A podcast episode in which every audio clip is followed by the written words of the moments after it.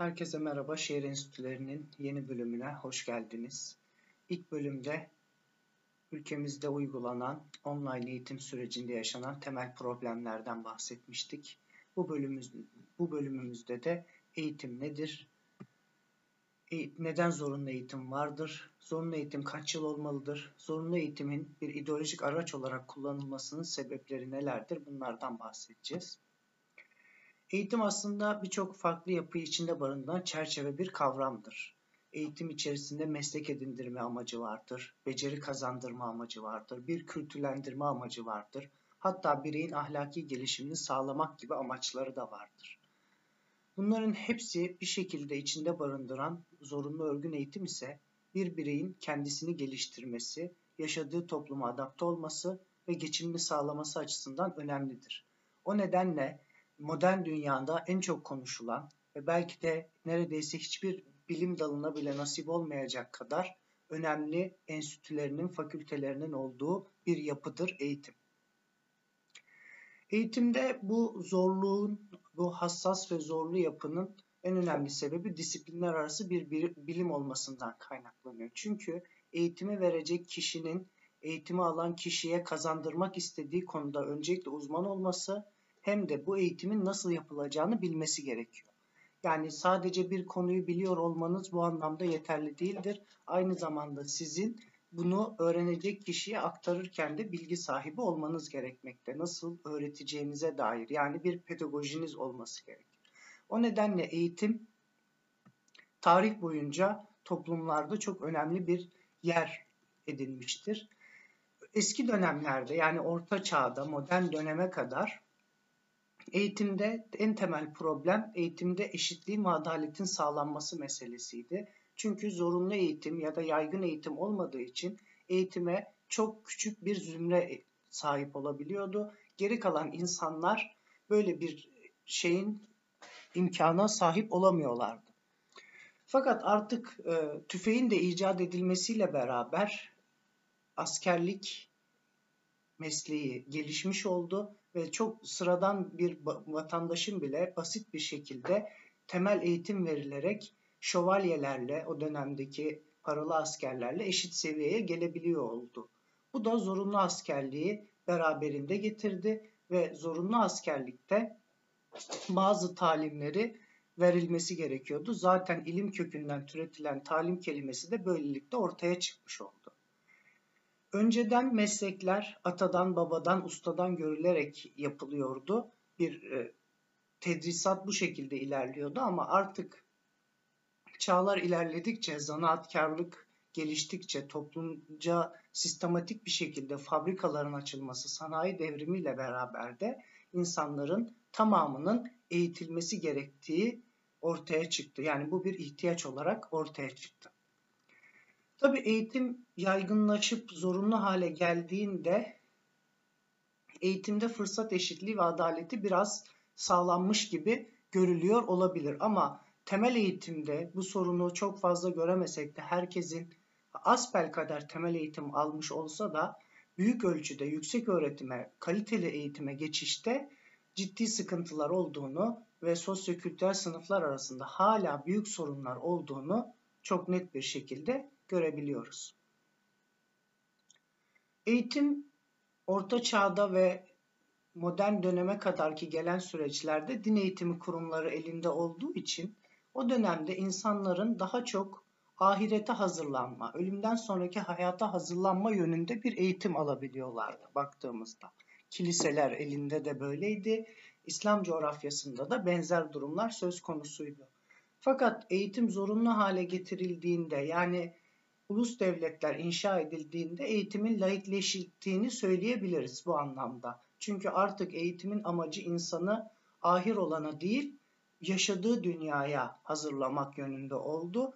Bu kısmen sevindirici olsa da eğitimin bir ideolojik vasıta, bir ideolojik araç olarak kullanılmasına sebebiyet verdi. Yani aslında eğitim din adamları elinde verilirken başka bir ideolojiye hizmet ediyordu artık ulus devletin tarafından verilmeye başladığında da bu sefer ulus devletlerin ve ideolojilerin insanlara bir propaganda aracı olarak kullanılmasının sebebiyeti olmaya başladı. Evet, eğitim her zaman bir öğretme, insana bir beceri kazandırma, insanın zihnini belli bir formasyona sokma isteğidir. Ama din kurumlarının tekelinde eğitim alınıp modern toplumlara verildiğinde, modern devletlere verildiğinde bu anlayış çok da değişmedi. Yani din adamlarının ideolojik vasıtalarla insanları bir yere yönlendirmelerinden devletlerin insanları başka bir yere yönlendirmesine sebebiyet oldu. O yüzden tarih boyunca eğitim bir ideolojik vasıta olarak kullanılmaya devam etti. Peki eğitim ne kadar olmalıdır? Zorunlu eğitim olmalı mıdır meselesine gelecek olursak e, ben Türkiye gibi toplumlarda zorunlu eğitimin olması gerektiği kanaatindeyim. Çünkü Türkiye'de hala daha 21. yüzyılda 2021 yılında olmuş olmamıza rağmen hala daha kız çocuklarının okula gönderilmemek için bahaneler arandığı, bazı muhafazakar ailelerde kız çocuklarının yalnızca imam hatibe ve ilahiyat okuma şartıyla okullara gönderildiğini çok net bir şekilde bildiğimiz için zorunlu eğitimin belli bir süre daha Türkiye'de devam etmesi gerektiği kanaatindeyim. Çünkü aksi takdirde toplumumuzdaki kadınların büyük çoğunluğunun okula gidememe durumu söz konusu olabilir. Aynı şekilde erkek çocukları için de benzer durumlar söz konusu olabilir. Ama daha çok kız çocuklarının okullaşmasına engel olabileceği için Türkiye'de zorunlu eğitimin bir süre daha var olması gerektiği kanaatindeyim.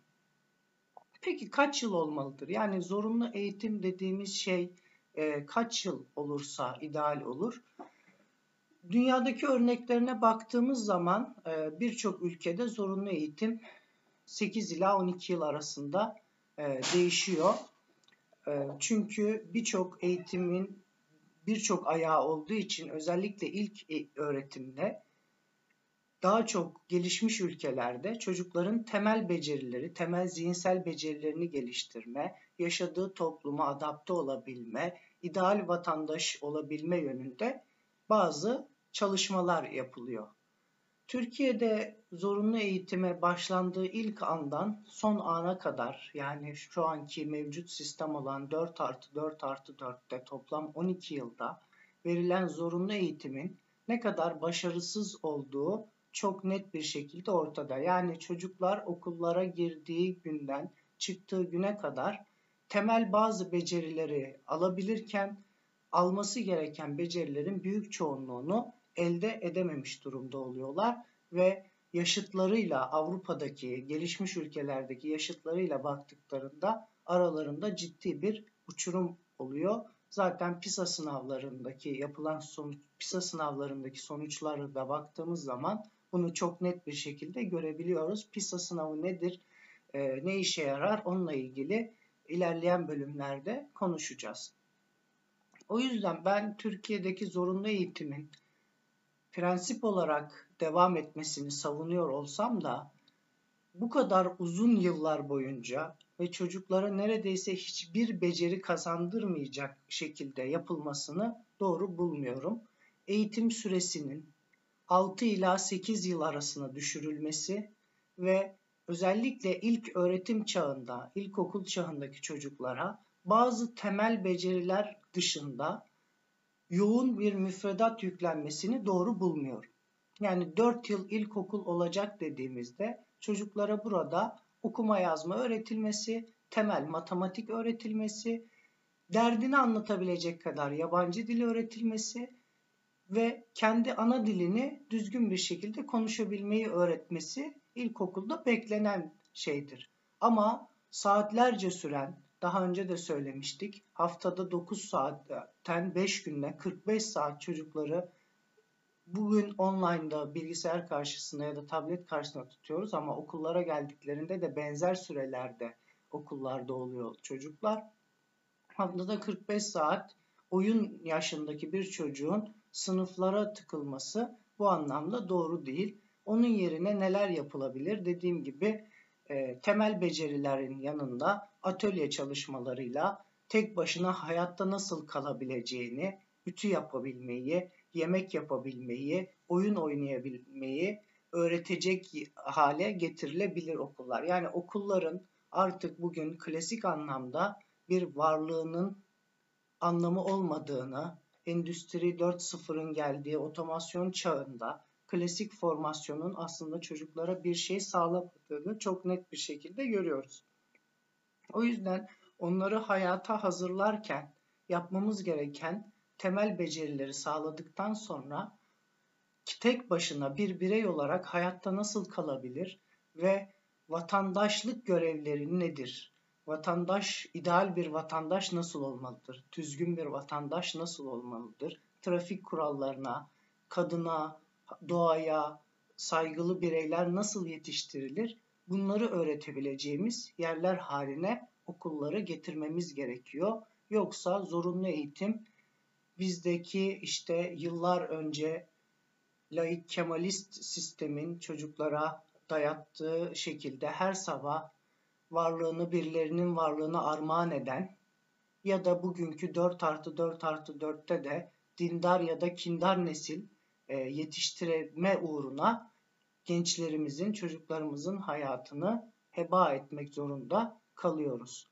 Eğitim bu değil. Yani eğitim bir ideolojik vasıta değil. Evet devletler eğitim üzerinden bazı ideolojik vasıtaları çocuklara yükleyecekler. Bunda kaçabilecek hiçbir şansımız yok.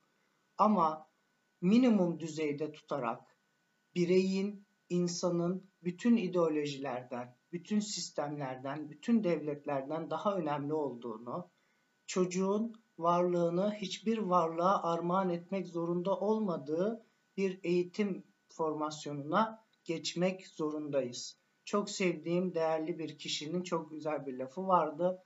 Ya çocuklara gerçekten eğitim verin ya da bu bakanlığın adını Milli Propaganda Bakanlığı haline getirin diyordu. Türkiye'de yaklaşık 100 yıldır süren okullarda yapılan şey budur. Çocuklara hayata nasıl gideceklerini, hayata nasıl hazırlanacaklarını öğretmek yerine nasıl devletine, milletine boyun eğer, nasıl e, ideolojik olarak isyan etmeden istenilen şekilde hareket edeceğini öğretilen bir yapı halinde kullanılıyor.